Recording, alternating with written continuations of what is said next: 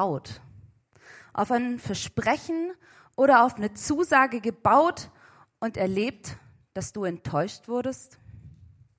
Hast du schon mal erlebt, dass deine ganze Welt, so wie du sie dir vorstellst, deine Hoffnungen einfach alles in sich zusammenbrechen? Vermutlich die allermeisten von uns haben schon mal erlebt, dass Dinge in ihrem Leben passieren, die ihnen den Boden unter den Füßen weggerissen haben. Dinge, die die ganze Existenz und das eigene Weltbild komplett in Frage stellen. Wer hätte zum Beispiel gedacht vor zwei Jahren, dass eine Krankheit einen solchen Riss in die Gesellschaft bringen kann? Einen solchen Riss zwischen Familien und Freunde, zwischen Kollegen und Verwandte. Wer hätte sich vorstellen können, dass nach einer so langen Friedenszeit wieder ein Angriffskrieg in Europa stattfindet? Dass wir so viel Leid und Schmerz ohne wirklichen Grund mitbekommen müssen? Und wer hätte gedacht, dass in einer Welt, die immer vernetzter wird, immer mehr beziehungsunfähig wird. Trotz sozialer Medien sind die Statistiken erschreckend und die Menschen fühlen sich heute so einsam wie noch nie. Vielleicht fragst du dich jetzt, was hat das mit Ostern zu tun? Heute soll es um Hoffnungslosigkeit gehen, aber auch um neue Hoffnung. Und ich möchte mit uns heute auf eine Reise gehen, auf eine Reise mit zwei Jüngern von Jesus. Und diese beiden befinden sich an diesem Ostersonntag auf dem Weg nach Hause, nach Emmaus. Vermutlich sind es zwei Jünger, die Teil waren von den 70 Jüngerinnen und Jünger, dem größeren Jüngerkreis von Jesus, ziemlich viele Jünger, ähm, genau, die mit Jesus unterwegs waren, nicht direkt in dem Zwölferkreis, aber die mit ihm gegangen sind, ihm nachgefolgt sind, ihn mitbekommen haben. Und nachdem Jesus gekreuzigt und begraben wurde, da sind sie noch einige Tage in Jerusalem geblieben. Aber jetzt am dritten Tag, nachdem sie am Morgen von den Frauen erfahren haben, dass das Grab leer ist und der Stein weggerollt, da sehen sie keinen Grund mehr, in Jerusalem zu bleiben. Keinen Grund mehr zu hoffen auf etwas Großes. Und so machen sie sich auf den Heimweg in das circa elf Kilometer entfernte Emmaus. Und wie sie so unterwegs sind und sich über alles unterhalten, was in den letzten Tagen war, all ihre Zweifel austauschen, ihre Enttäuschungen, ihre Ratlosigkeit, da kommt Jesus selbst zu ihnen dazu und schließt sich ihrem Weg an. Wir lesen in Lukas 24, Vers 16, dass sie ihn nicht erkennen können, sondern mit Blindheit geschlagen sind. Und so gehen sie weiter ihren Weg nach Emmaus und Jesus fängt an, sie über die Geschehnisse zu befragen, die in den letzten Tagen waren. Und sie fangen an zu erzählen, was passiert ist. Und all der Schmerz, all die Enttäuschung über die Ereignisse, all das klagen sie bei Jesus. Sie erzählen von ihren Erwartungen, die sie von ihm hatten, dass sie dachten, dass er ein großer Prophet gewesen sei und sich erhofft hatten, dass er Israel erretten würde. Sie erzählen von der Enttäuschung, dass er dann doch gestorben ist und dass heute der dritte Tag ist und trotzdem nichts passiert, dass es sogar noch schlimmer kommt, das Grab ist leer und Jesus ist nirgendwo zu finden. Und spätestens jetzt sind die Zweifel viel größer als die Hoffnung. Und Jesus nimmt diese zwei Jünger an die Hand und fängt an, ihnen die Schrift zu erklären. Die Prophetien, die über ihn ausgesprochen wurden im Alten Testament und all die Dinge, die sich erfüllen mussten, damit er als der Messias verherrlicht wird. Und wie sie auf ihrer Reise über all diese Dinge reden, kommen sie auch irgendwann in Emmaus an. Und die Männer laden Jesus ein, mit ihm zu Abend zu essen, weil es schon dunkel wurde. Und er schließt sich ihnen an. Und wie sie so am Tisch sitzen, nimmt Jesus das Brot, er spricht den Segen darüber, bricht es und reicht es ihnen. Und da fällt es ihnen wie Schuppen von den Augen und sie erkennen ihn und wie sie plötzlich in ihren Herzen und mit ihren Sinnen und mit ihren Augen überhaupt verstehen, wer da vor ihnen sitzt, verschwindet Jesus auch wieder. Und mit einem pochenden und erfüllten Herzen voller Aufregung brechen sie auf und kehren in das elf Kilometer entfernte Jerusalem einfach wieder zurück, motiviert, um den Jüngern zu erzählen, dass sie Jesus, den Auferstandenen, getroffen haben. Mein erster Punkt, hoffnungslos enttäuscht. Oft haben Menschen das Gefühl, dass die Bibel als ein Buch, das vor 2000 Jahren verfasst wurde, unserer heutigen Lebenswelt, die so fortschrittlich ist, gar nicht mehr entspricht. Aber ich finde, die Geschichte der Emmaus-Jünger ist ein richtig gutes Beispiel dafür, dass ihre Gefühlswelt auch heute noch genauso real und verständlich für uns ist. Auch wir können ihren Frust und ihre Traurigkeit nachvollziehen oder sogar verstehen. Ich meine, sie haben einen geliebten Menschen verloren.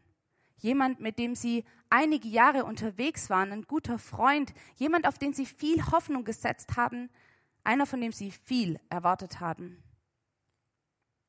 Das ist wie, wenn wir in unserer Arbeit drei Jahre lang an einem Projekt sitzen, auf etwas hinarbeiten, das unser ganzes Leben verändern wird, nur damit dieses Projekt von jetzt auf nachher einfach in den Boden gestampft wird.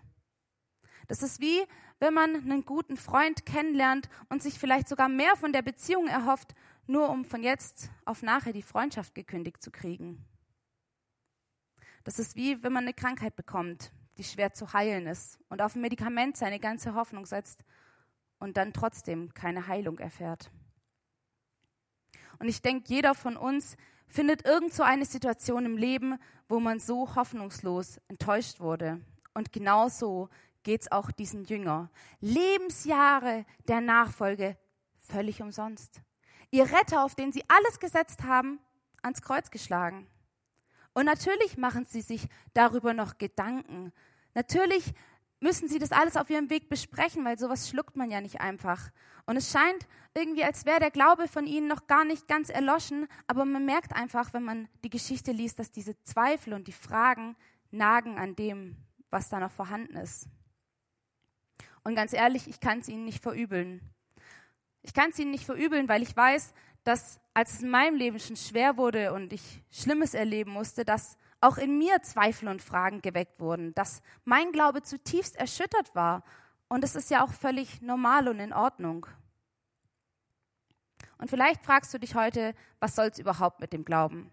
Vielleicht hast du schon mal auf den Glauben gesetzt, sogar auf Gott vertraut, aber als es dann richtig schwierig wurde in deinem Leben, da hat er nicht gehandelt, wie du es von ihm erwartet hast. Und du wurdest von Gott hoffnungslos enttäuscht. Es gibt genug Situationen, in unserem Leben, wo wir an Grenzerfahrungen kommen und merken, dass wir eine gewisse Erwartung an Gott haben, wie er zu handeln hat. Und selbst wenn du gar nicht an Gott glaubst, dann bin ich mir ziemlich sicher, dass wenn du in so eine Situation kommst, der Moment kommt, wo du merken wirst, du hast eine Erwartung an Gott. Irgendwie erwartet man sich dann doch was von ihm. Und ich glaube, es ist zutiefst menschlich, dass wir in Schwierigkeiten und Krisen auf eine höhere Existenz hoffen. Auf irgendjemand, der doch noch das Steuer umreißt, auf irgendjemand, der mehr Möglichkeiten hat als wir. Wie viel mehr muss es da schmerzhaft sein, wenn diese Hilfe, wenn man diese Hilfe dann nicht erfährt? Und selbst, ja, die Jünger haben das. Sie erfahren genau das, es schmerzt, weil diese Hilfe ist nicht eingetroffen. Und obwohl Jesus vielleicht schon am Kreuz gehangen hat, haben sie sich bestimmt irgendwie noch was erhofft. Irgendwas Großes. Vielleicht steigt er ja doch noch herab mit Blitz und Donner und besiegt diese Römer und befreit Israel. Aber es ist nicht passiert. Und spätestens als das Grab leer ist und sie den Auferstandenen nicht finden können, da sind die Erwartungen enttäuscht. Nicht selten haben wir eine Vorstellung, wie Gott in unserem Leben zu handeln hat oder wie er zu sein hat. Und wir tun uns total schwer damit, wenn er anders handelt, als wir es von ihm erwarten. Wenn er anders ist, als wir es uns vorstellen können. Aber das heißt ja nicht, dass wir da stehen bleiben müssen. Zweifel an Gott zu haben, bedeutet nicht, dass er deswegen nicht existiert oder nicht so ein liebender Gott ist, wie ihn uns die Bibel zeigt. Und ich will dir, ich will euch anhand der Geschichte zeigen, wie wir nicht bei Hoffnungslosigkeit stehen bleiben müssen, sondern dass es mehr gibt. Ein Hauch von Hoffnung. Als Jesus hier den Jüngern begegnet, da erkennen sie ihn nicht. Und die Bibel, die sagt nicht ganz konkret, warum sie ihn nicht erkennen können, aber ich stelle mir das ungefähr so vor, ähm, dass die Jünger mit dieser Blindheit, also diese Blindheit, die sie da haben, das stelle ich mir ungefähr so vor, wie wenn ich mir meine Brille aufsetze und dann irgendwann verzweifelt anfange, meine Brille zu suchen und sie einfach nicht finden kann und schier dran verzweifeln, nur um dann zu merken, dass ich sie eigentlich schon auf der Nase habe. So ungefähr stelle ich mir das vor. Und Jesus begegnet diesen mit Blindheit geschlagenen Jüngern, diesen zerschmetterten auf ihrem Weg, wie einen Seelsorger. Total verständig. Er fängt an, sie über die Geschehnisse der letzten Tage erzählen zu lassen. Nicht, weil er es nicht wüsste, sondern um ihnen einen Raum zu geben, wo sie all ihre Enttäuschungen und all, ja, all ihren Schmerz einfach ablegen können.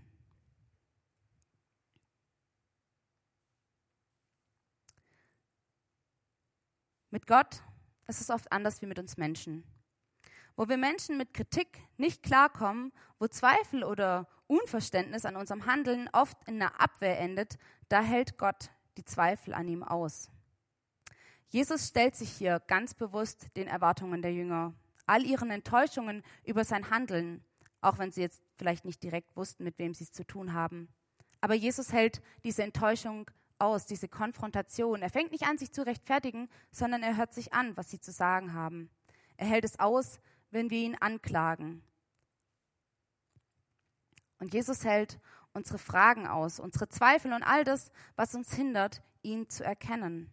Er geht mit uns in und durch unsere Enttäuschungen hindurch. Und wir müssen auch nicht bei der Enttäuschung stehen bleiben und alles über Bord werfen, sondern wir dürfen auch unsere Zweifel und Enttäuschungen ihm gegenüber äußern und er hält das aus. Und dann antwortet Jesus auch auf unsere Zweifel und Fragen, wenn wir das zulassen und ihm den Raum dazu geben. Dann, wenn wir ihm diesen Raum geben, kann Jesus unser Bild auf ihn korrigieren und uns zeigen, wie er wirklich ist. Wisst ihr, ich glaube, oft scheitert ein falsches, Gott, ein falsches Gottesbild nicht an Gott selbst, sondern an uns Menschen. Weil wir oft an dem Punkt scheitern, dass wir Gott nur anklagen über die Dinge, die wir nicht verstehen oder wie er zu sein hat, uns aber nicht zeigen lassen wollen, wie er wirklich ist. Oft verstehen wir die Wahrheit über Gottes Wesen nicht und können ihn nicht nachvollziehen, aber wir wollen es vielleicht auch gar nicht, wenn wir ganz tief in uns reinhorchen. Aber wenn wir Jesus wirklich kennenlernen wollen, dann müssen wir ihm den Raum und die Möglichkeit geben. Dann müssen wir ihm unser Ohr leihen und es zulassen, dass er spricht, weil nur dann kann er uns durch sein Wort wirklich auch offenbaren, wer er ist. Und auch hier zeigen uns die Jünger von Emmaus, wie das funktionieren kann. Nachdem sie fertig geredet haben, nachdem sie sich quasi bei Gott, bei Jesus ausgeheult haben, da lassen sie Jesus ihre Sicht verändern.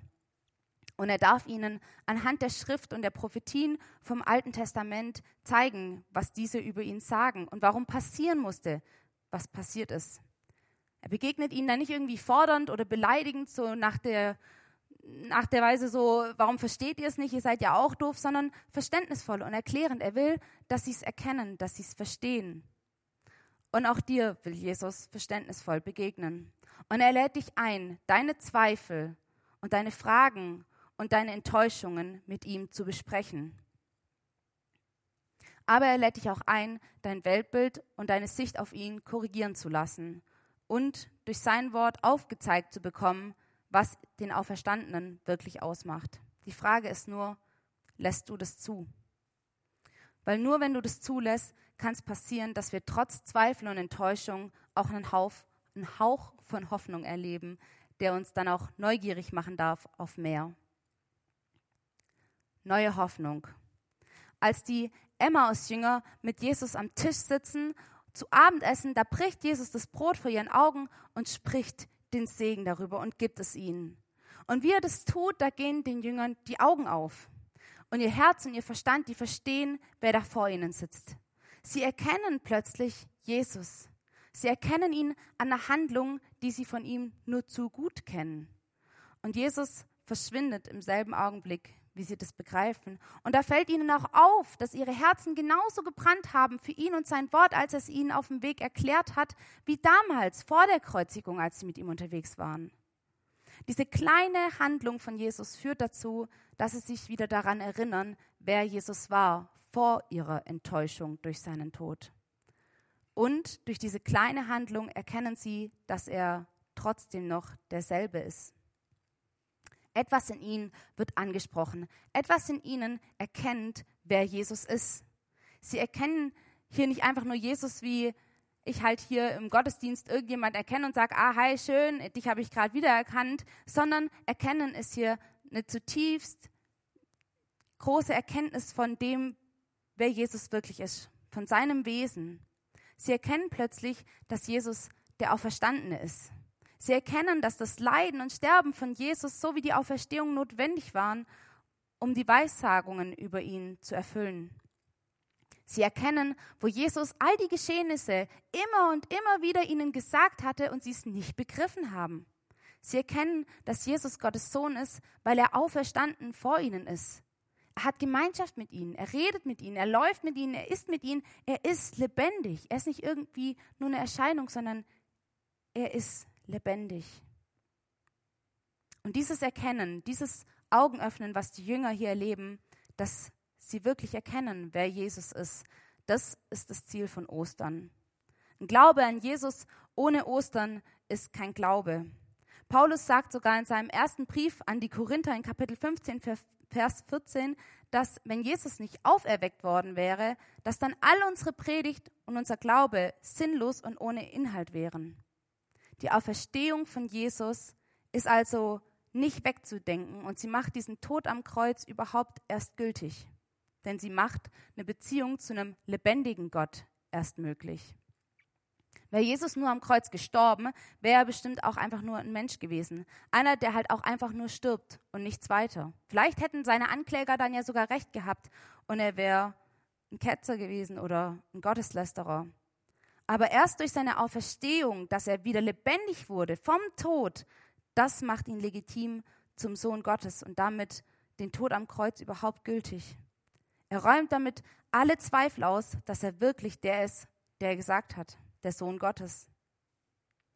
Jesus bleibt nicht nur das Opfer am Kreuz, das Opfer, das sterben musste für unsere Schuld, sondern er geht als Sieger aus dieser Sache heraus. Er trägt den Sieg über den Tod. Aber was bedeutet das für uns? Das bedeutet für uns, dass wenn Jesus wirklich auferstanden ist und wenn er wirklich Gottes Sohn ist, dass es dann auch eine Ewigkeit gibt. Und diese Tatsache, die fordert von uns eine Entscheidung. Tatsache ist, dass wir alle früher oder später sterben müssen. Der Tod als solcher bleibt uns nicht erspart und auch uns Christen bleibt er nicht erspart. Aber aus Sicht der Bibel ist mit dem körperlichen Tod nicht alles aus mit uns. Aus Sicht der Bibel ist der Tod gleich die Trennung von Gott. Vielleicht erinnert ihr euch an das, was der Christ an Karfreitag gesagt hat.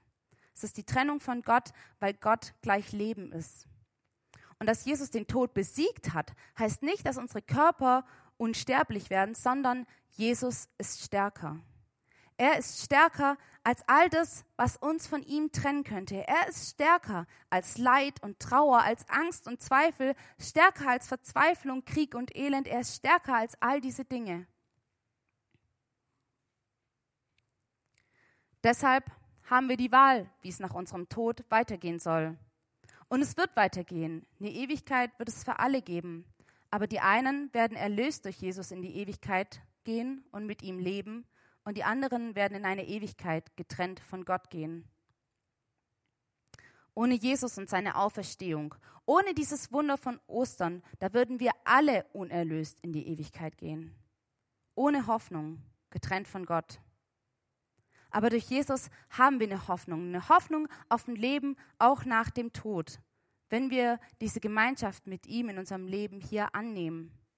Jesus sagt einmal, ich bin die Auferstehung und das Leben. Wer an mich glaubt, der wird leben, auch wenn er stirbt. Sein Tod allein, der bringt uns nicht in die Ewigkeit, sondern auch das Vertrauen und der Glaube daran, dass er auch auferstanden ist, dass er heute lebt und vor allem, dass wir in Gemeinschaft mit ihm leben können dass wir begreifen, wie schuldig wir sind und seine Vergebung und seine Auferstehung annehmen. Aber seine Auferstehung gibt uns nicht nur neue Hoffnung für das Leben nach dem Tod, sondern auch Hoffnung für das Leben hier und jetzt. Seine Auferstehung gibt uns Hoffnung, weil sie zeigt, dass für Gott selbst der Tod nicht unmöglich ist zu überwinden. Seine Auferstehung, die sprengt vielleicht unser Denken und all das, was für uns logisch erscheint und macht das aber für uns Unmögliche möglich. Durch Ostern dürfen wir begreifen, dass da, wo unsere Grenzen anfangen und aufhören, dass dort Gottes Möglichkeiten erst anfangen. Praktisch hilft uns die Botschaft der Auferstehung, die Botschaft der Auferstehung von Jesus, all der Ungerechtigkeit und all dem Leid, das wir heute erleben, zu begegnen. Wir müssen nicht nur hilflos zusehen, sondern wir treten mit dieser Botschaft all dem, was wir erleben, entgegen.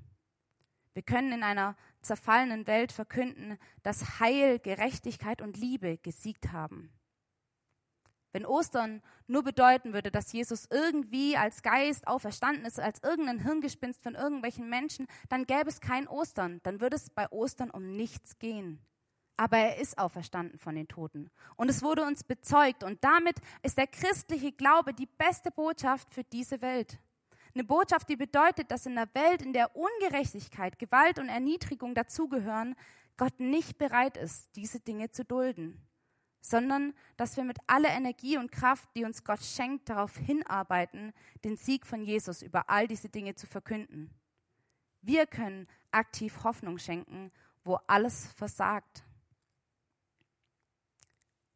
Und ich lade dich ein, heute an Ostern, an dem Tag, an dem wir diesen Sieg von Jesus feiern, wo wir seine Auferstehung und die damit verbundene neue Hoffnung für unser Leben feiern, da lade ich dich ein, dass du heute neu begreifst, wer dieser Jesus ist. Und ich lade dich ein, dass du deine alten Denkmuster, die du vielleicht über ihn hast, deine Zweifel und Enttäuschungen, dass du die mit ihm besprichst, dass du die bei ihm ablädst und dein Leben entweder zum ersten Mal oder ganz neu ihn da einlädst, dass du ihn in dein Leben lässt damit er dir wirklich zeigen kann, dass er trotzdem, trotz der Enttäuschung, immer noch derselbe wie damals ist, der Lebendige, der dich Liebende. Ich lade dich ein, an diesem Auferstehungsfest zu erkennen, wer dieser Auferstanden ist, nämlich Jesus Christus, der lebendige Sohn Gottes, den uns die Bibel zeigt. Ich möchte beten. Herr Jesus Christus, wir feiern heute deine Auferstehung von den Toten. Wir feiern, dass du nicht tot geblieben bist, sondern dass du der Lebendige bist, dass du das Leben selbst bist und dass dich der Tod nicht halten konnte, sondern dass du auferstanden bist und dass das für uns eine ganz neue Hoffnung für unser Leben bringt. Dass es eine Hoffnung in unser Hier und Jetzt bringt weil wir wissen, dass für dich nichts unmöglich ist, weil wir wissen, dass du lebst, dass du real bist und dass wir mit dir leben können. Ich danke dir, weil es eine ganz neue Hoffnung für uns bringt, für unser Leben, weil wir eine Perspektive haben auf ein Leben nach dem Tod. Ich danke dir, weil es den Weg endgültig frei macht, weil es die Brücke schlägt zu Gott und weil du uns diesen Weg frei gemacht hast. Und dafür wollen wir dich feiern und lobpreisen und ehren dass du uns Leben schenkst. Und ich möchte jetzt auch beten, Herr, für all die Menschen, die heute an Ostern vielleicht nicht so ein tolles Fest feiern konnten wie wir, die dich vielleicht noch gar nicht kennen, die in Hoffnungslosigkeit stecken und Verzweiflung. Jesus, die Erwartungen an dich haben, die enttäuscht wurden, die sich abgewandt haben von dir. Und ich bete für diese Menschen, Herr, dass sie dich erleben dürfen dass sie neu erkennen dürfen, dass du mit ihnen durch ihre Zweifel gehst, dass du da bist und neue Hoffnung schenken willst. Wir beten für die Menschen in der Ukraine, Herr, die gerade so viel Leid erfahren müssen, dass auch sie deine Hoffnung, deine Liebe und deinen Frieden erfahren dürfen. Herr, wir befehlen sie dir an, weil für dich nichts unmöglich ist, weil du den Tod besiegen konntest und dir damit alle Macht gegeben ist. Und wir danken dir, dass du heute mitten unter uns bist, dass du uns neu klar machst, dass du der Herr bist, dass du lebendig bist, der Auferstandene, der uns Hoffnung schenken will. Hilf uns, dass wir dich erkennen können, dass wir dich, den Auferstandenen, erkennen und neu in unser Leben lassen können. Amen.